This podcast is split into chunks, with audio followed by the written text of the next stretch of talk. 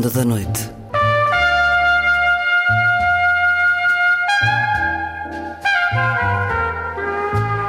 Com Luís Caetano. Boa noite.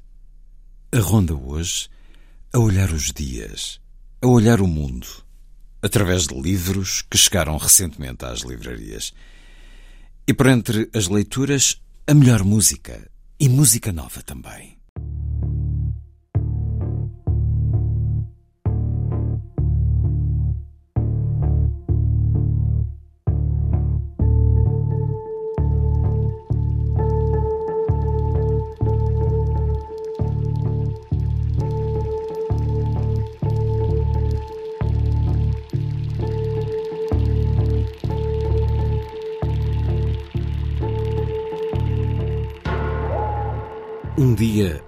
Tempo em que exercia funções no governo, recebi no meu gabinete o embaixador de Israel em Portugal.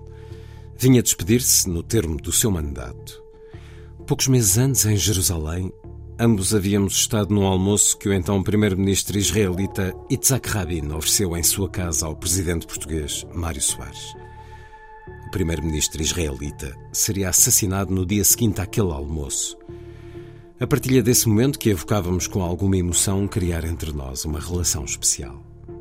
Rabin e o seu ministro dos Negócios Estrangeiros, Shimon Peres, eram a face de um projeto de paz que os americanos, ao tempo de Bill Clinton, se tinham esforçado ao pô-los a negociar com a autoridade palestina representada por Yasser Arafat.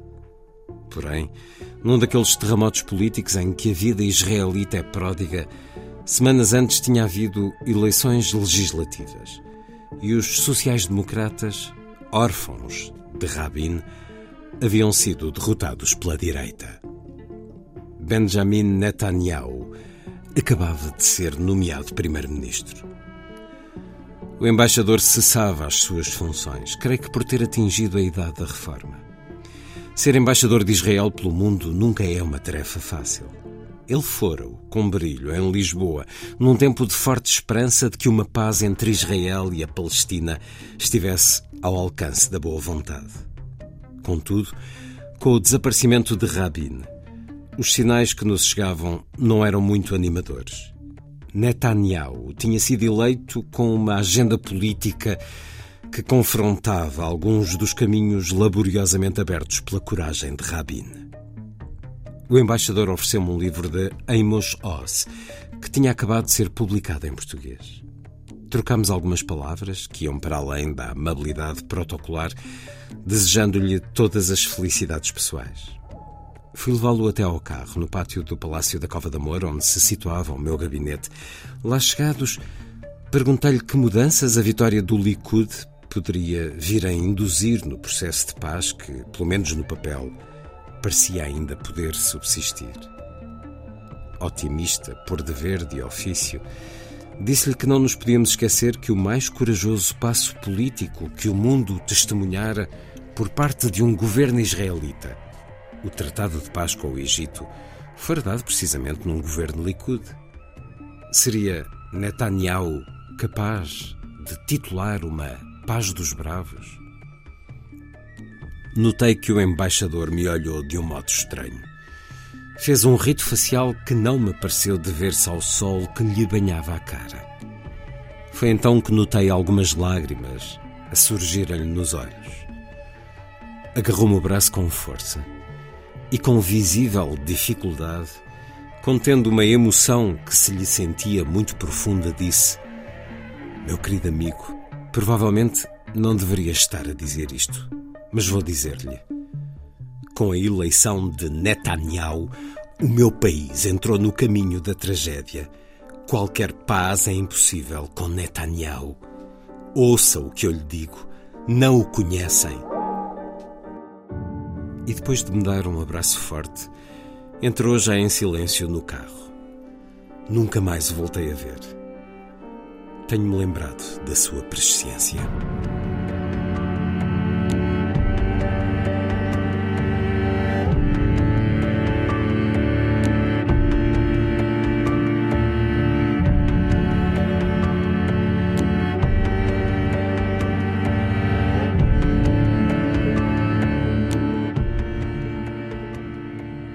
Excerto do livro Antes que me esqueça: A Diplomacia e a Vida.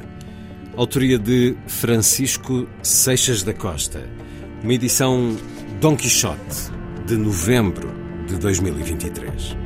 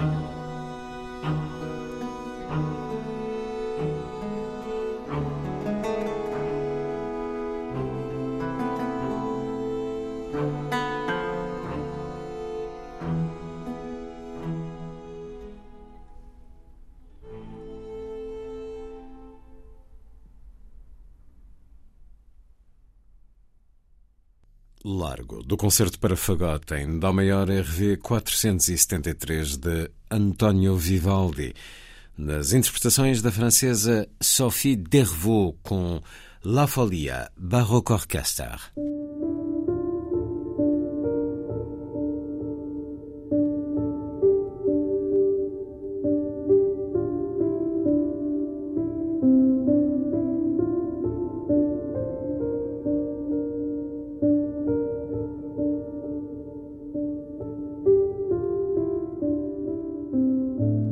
Poderosos e bilionários afirmam a intenção de colonizar Marte para assegurar a sobrevivência da humanidade, ou que estão a fazer abrigos subterrâneos na Nova Zelândia, o que se esconde nas entrelinhas? A que previsões não dão voz, mas que subjazem a tais projetos? Como é evidente, a necessidade de garantir a sobrevivência da humanidade surgiria se a Terra se tornasse inabitável. Por exemplo, na sequência de um futuro divino acontecimento que provocasse nova extinção em massa. Mas desta vez a uma escala infinitamente superior à verificada na sequência da conquista europeia das Américas. É uma conclusão tão óbvia que nem carece de lhe darmos voz. A ameaça do apocalipse já foi tacitamente aceite da mesma maneira que a extinção em massa das raças inferiores foi outrora tomada como certa pelas elites ocidentais. Outrora, como hoje, considerava-se que não era de bom tom publicitar o extermínio. No passado, como agora, era descortês e desnecessário falar de mortalidade em massa. Semelhantes ideias podiam perfeitamente pairar e nada mais. Eram princípios de que se partia, mas de que não se falava. Claro que nem todos eram sempre bem educados. Muitos abordavam o tema do extermínio sem papas na língua. O general William T. Sherman, por exemplo, escreveu estas palavras em 1873. Com os índios Sioux, devemos ser convictamente rancorosos, mesmo que isso signifique exterminar homens, mulheres e crianças. Durante um ataque, os nossos soldados não se podem deter a considerar se o oponente é homem ou mulher ou sequer que idade tem. E os soldados não eram os únicos a defender esta abordagem. L. Frank Baum, autor de O Feiticeiro de Oz, escreveu: Os brancos, por direito de conquista e justiça civilizacional, são senhores do continente americano e a melhor garantia de segurança das povoações fronteiriças é a aniquilação total dos poucos índios que ficaram. Por que não aniquilá-los? A glória desertou-os. São uma gente vergada. São homens sem virilidade. Mais vale morrerem do que viverem a existência miserável que agora levam. Mesmo hoje, há os menos refinados que não se escusam a falar do esperado apocalipse uma franja não menosprezável da extrema-direita, vaticina nova extinção em massa, como única solução possível para a crise planetária. Para eles, é irrelevante que a pegada carbónica de um norte-americano ou australiano equivalha à de 33 bengaleses, porque, em última análise, não está em jogo a sustentabilidade do planeta, mas um modo de vida assente no consumo em grande escala, defendido pelo poder militar e que não sobreviverá a menos que se elimine número significativo de populações pobres, com pegadas carbónicas muito mais reduzidas. A literatura inglesa é desde longa data líder na disseminação da ideologia do individualismo mórbido. O Deus das Moscas, a obra mais famosa de William Golding, é disso um ótimo exemplo. O livro conta-nos a história de um grupo de rapazes ingleses que vai parar a uma ilha deserta. Lá, as amarras civilizacionais cedem e começa uma guerra hobbesiana em que todos estão contra todos. A narrativa de Golding sugere que a empatia e a sociabilidade são ficções elegantes que se evaporam em circunstâncias extremas, sendo nessa altura que a nossa realidade instintiva, egoísta e agressiva ganha a dianteira. E o estado natural, conceito tão adorado quanto rebuscado da filosofia ocidental, toma conta de nós. Sucede que, em 1965, tão só 11 anos após a publicação de O Deus das Moscas, um grupo de seis rapazes adolescentes naufragou numa ilha deserta onde esteve durante 15 meses. Mas, em vez de regressarem a um suposto estado natural primitivo, os rapazes uniram esforços, definiram regras e olharam uns pelos outros. Quando lá chegámos, escreveu o capitão da Marinha que os salvou, os rapazes tinham fundado a sua pequena comuna. Havia uma horta, troncos de árvores escavados para armazenar água da chuva, um ginásio com pesos bastante criativos, campo de badminton, um galinheiro e um fosso onde o fogo não se apagava. E tudo isso fora feito apenas com as mãos, uma lâmina ferrugenta e muita força de vontade. Mas esses rapazes, à idade escolar, eram tonganeses e não ingleses, sendo talvez por isso que não alinharam na doutrina do individualismo mórbido que informa a narrativa de Golding. O facto é que, longe de refletir uma verdade universal, o Deus das Moscas retrata a natureza humana como as elites ocidentais querem acreditar que ela é, ou não tivesse nascido do mesmo imaginário que alicerça a concepção do mundo dessas elites. Daí que continua a fazer parte dos programas escolares.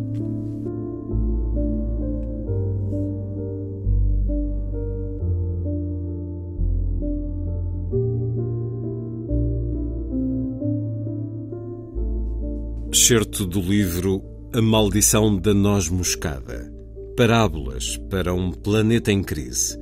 Autoria de Amitav Ghosh, romancista e ensaísta nascido em 1956 em Calcutá. Tradução de Miguel Romeira, uma edição Elsinor, de junho de 2023.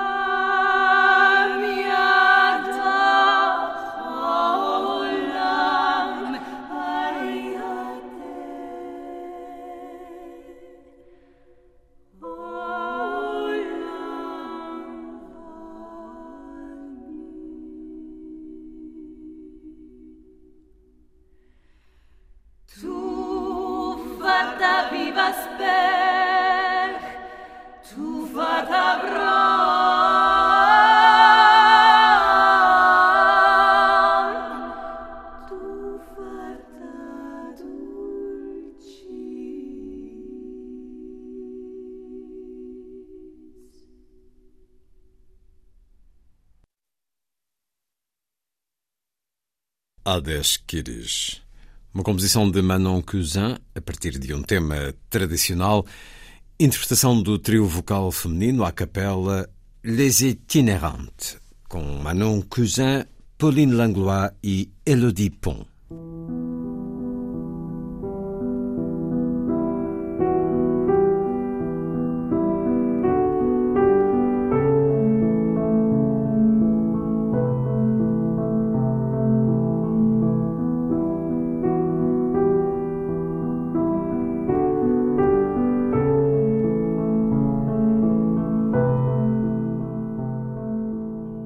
Nalguma praia do Mediterrâneo, num dia qualquer, chega um batel com expatriados que querem ficar.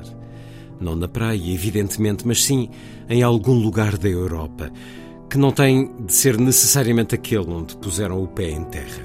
Consoante a hora, vemos curiosos que se aproximam com vontade de ajudar, ainda que seja da boca para fora.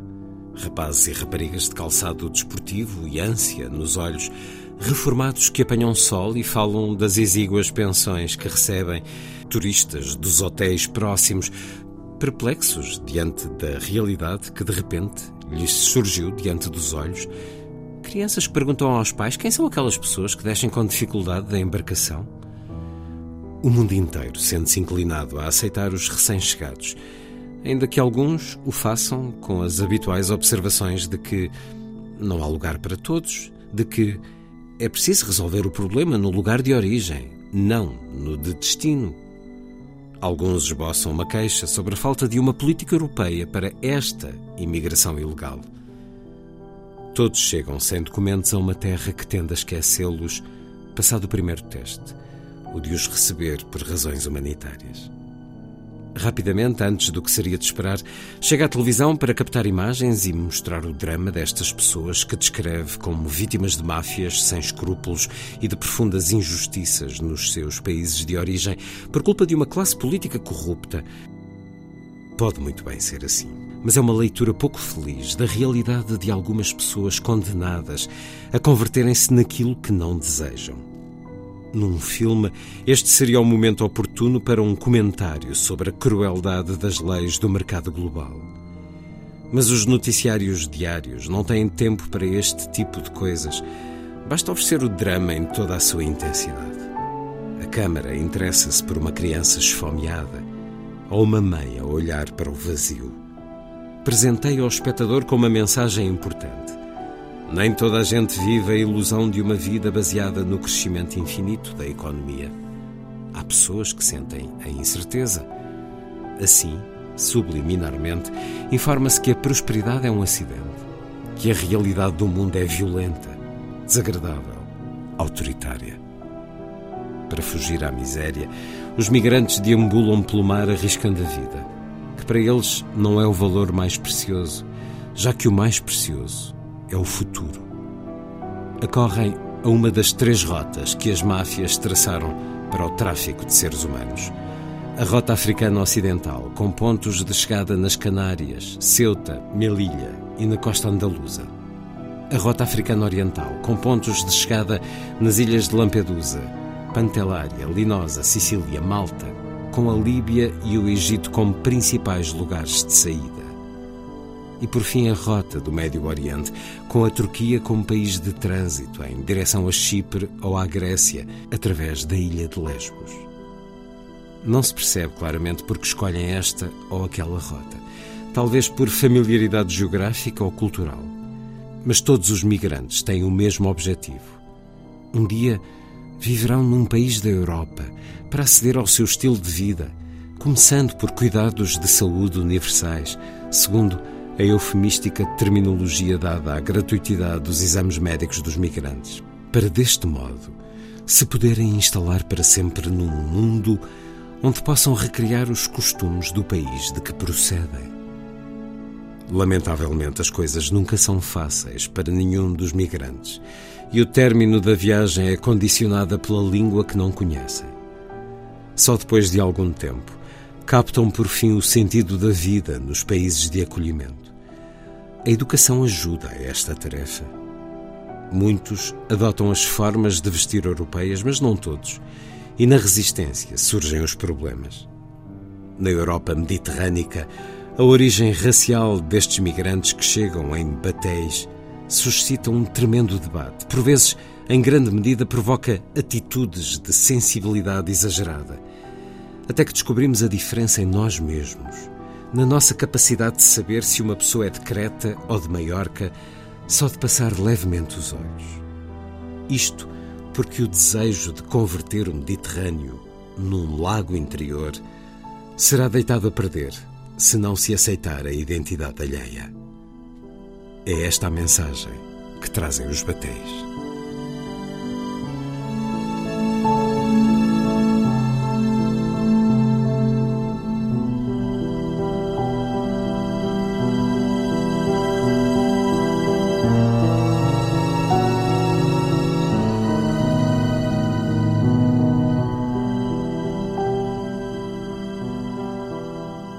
Excerto de O Sonho de Ulisses. Mediterrâneo, da Guerra de Troia aos pequenos barcos de imigrantes.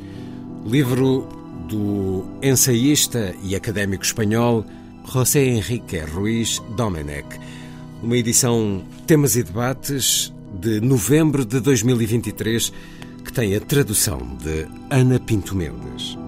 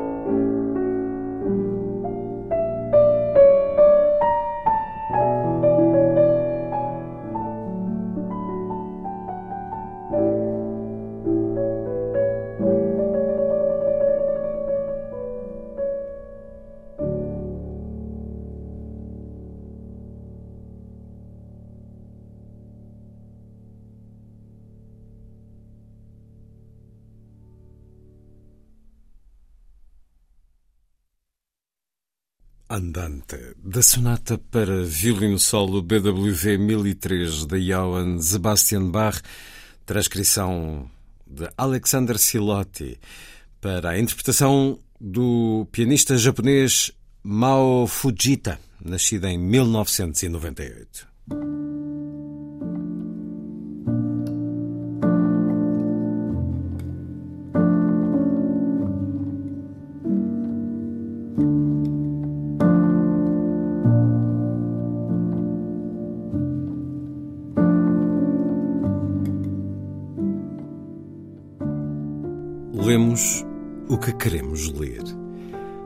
Adivinhação e a arte da tradução estão intimamente ligadas e todo o texto pode ser levado a dizer o que o leitor imagina ou exige. Toda a tradução é uma forma de exegese.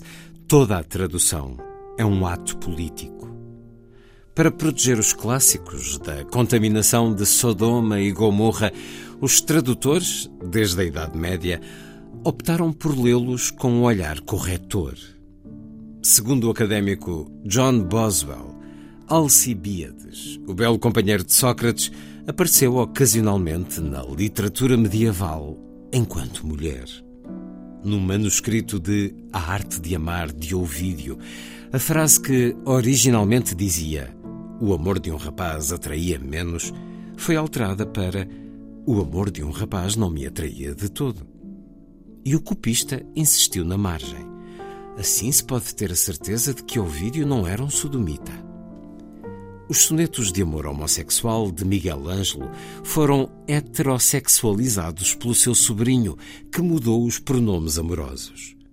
Os versos persas de Saadi passaram pela mesma mudança de sexo, como aconteceu aos Gazels de Hafiz até meados do século XX.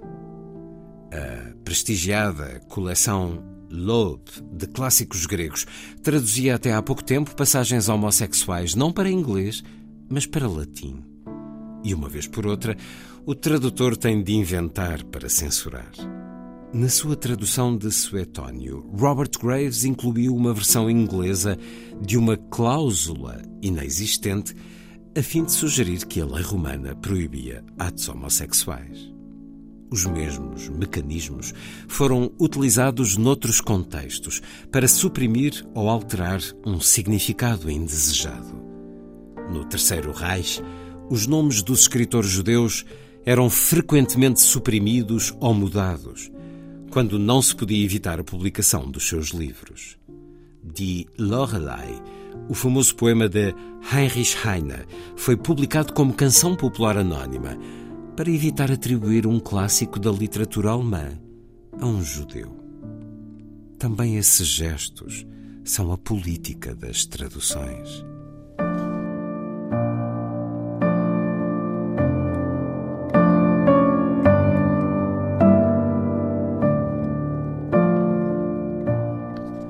Um dos textos do livro O Avesso da Tapeçaria. Notas sobre a arte da tradução. Autoria de Alberto Manguel, nascido em Buenos Aires em 1948. Livro com a tradução de Rita Almeida Simões e a edição Tinta da China, de dezembro de 2023.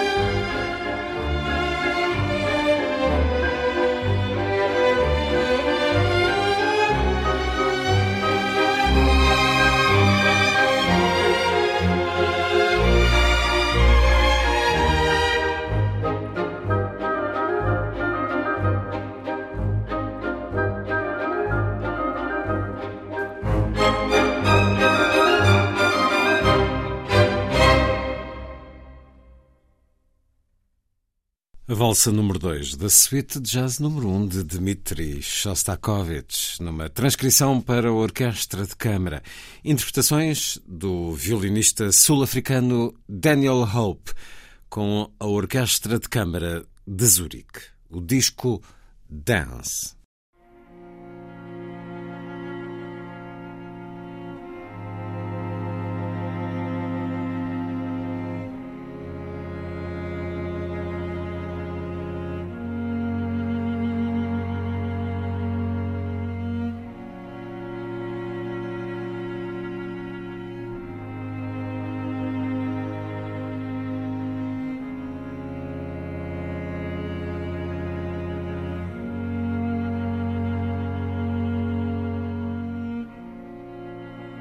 Hoje em dia, quando somos todos obrigados, sob pena de uma condenação in absentia por lesa respeitabilidade, a empreender uma qualquer profissão lucrativa e a nela labutar com nada menos do que entusiasmo, um protesto do lado oposto, daqueles que se contentam quando têm o suficiente e que gostam de contemplar e de apreciar o momento presente, sabe um pouco a fanfarronice e a ufania. No entanto, não deveria ser assim. Aquilo a que se chama ócio, que não consiste em não fazer nada, mas sim em fazer muita coisa não reconhecida nos dogmas da classe dominante, tem tanto direito a afirmar a sua posição como o trabalho. Admite-se que a presença de pessoas que se recusam a aderir a essa grande corrida por meia dúzia de tostões constitui um insulto e uma desonra contra aqueles que aderem. Um admirável cavalheiro, como vemos tantos, enche-se de determinação. Escolhe a meia dúzia de tostões e, seguindo o enfático americanismo, vai à luta. E enquanto esse homem se esgota a tentar sulcar o seu caminho estrada acima, não é difícil compreender que se ressinta quando vislumbra os que se refrescam nos prados, à margem, deitados com um lenço sobre as orelhas, um copo ao alcance da mão. Alexandre é atingido num ponto muito sensível pelo desdém de Diógenes. Qual era, para esses tumultuosos bárbaros, a glória de ter conquistado Roma se, ao invadirem o Senado, encontram os anciãos sentados em silêncio, imperturbados pelo seu sucesso? É doloroso ter laborado com insistência, escalado os árduos cumes e, no fim de tudo, ver a humanidade indiferente às nossas conquistas. Daí os físicos condenarem os ignorantes da ciência, os agentes financeiros terem parca tolerância para com os que nada sabem de ações, as pessoas de inclinação literária desdenharem os iletrados e as pessoas de todos os ofícios se unirem no desprezo daqueles que nenhum ofício exercem. Mas, embora esta seja uma das dificuldades deste tema, não é a maior. Não podemos ser presos por falar contra o trabalho, mas podemos ser ostracizados por falarmos como tolos. A maior dificuldade, em qualquer tema, é tratá-lo bem. Por isso, queiram lembrar-se de que este texto é uma apologia Há com certeza muito a argumentar acertadamente a favor do zelo, mas há também algo a dizer contra. Apresentar um argumento não significa necessariamente ser surdo a todos os restantes. E lá para um homem escrever um livro sobre viagens no Monte Negro não significa que nunca tenha ido a Richmond. Se o leitor recordar a sua própria educação, estou certo de que aquilo que lamentará não serão as horas de gazeta plenas, vívidas, edificantes. Ao invés, preferiria apagar aqueles momentos enfadonhos, passados em sonolência na aula. Pela minha parte, ouvi muitas palestras. Ainda recordo que o peão é um caso de estabilidade cinética. Ainda recordo que ênfitase não é uma doença, nem o estilicídio um crime. Mas, embora não queira desfazer-me desses fiapos da ciência, não lhes dou o mesmo valor que à miscelânea de conhecimentos que aprendi na rua, livre, enquanto fazia gazeta. Este não é o momento de me deter sobre o elevado lugar da educação, que constituiu a escola preferida de Dickens e Balzac e que forma anualmente vários obscuros mestres da ciência da vida. Basta dizer o seguinte: se um rapaz não aprende na rua, é porque não tem qualquer capacidade de aprendizagem. Além disso, um gazeteiro nem sempre está na rua, pois, se preferir, pode seguir pelos subúrbios ajardinados até ao campo. Pode instalar-se num tufo de lilás à beira de um riacho e fumar cachimbos sem fim, ao som da água nos seixos. Um pássaro chilreia na mata. E aí, o rapaz poderá deixar-se levar por um fluxo de pensamentos aprazíveis e ver as coisas por um novo prisma. Ora, se isso não é educação, o que será?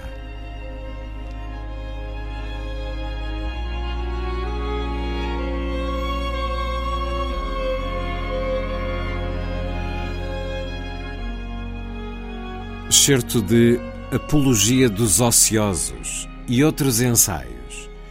Autoria de Robert Louis Stevenson, que nasceu em Edimburgo, na Escócia, em 1850.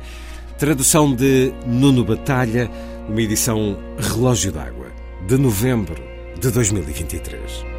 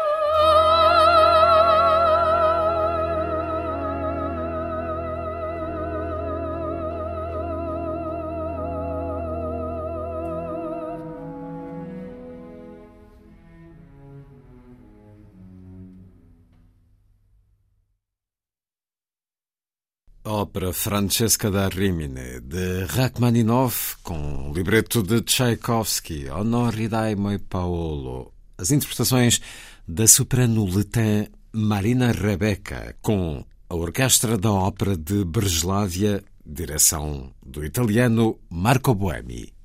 A ronda hoje, a olhar os dias, a olhar o mundo, através de livros publicados recentemente. Escutamos Música nova também.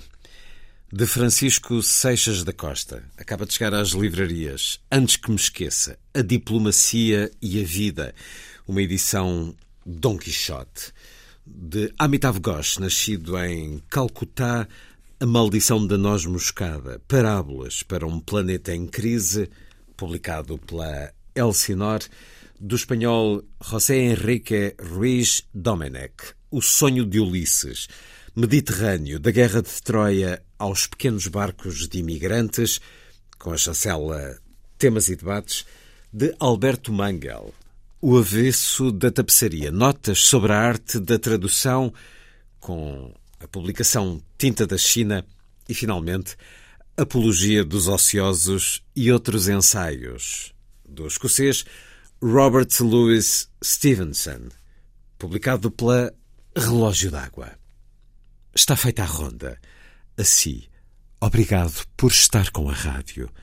Boa noite.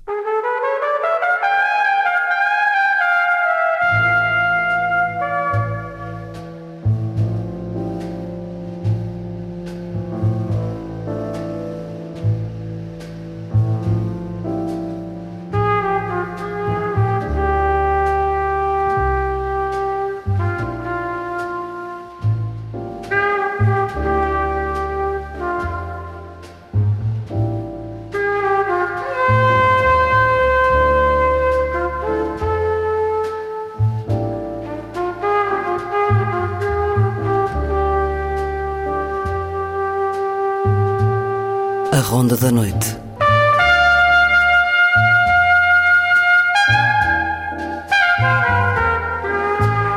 Com Luís Caetano.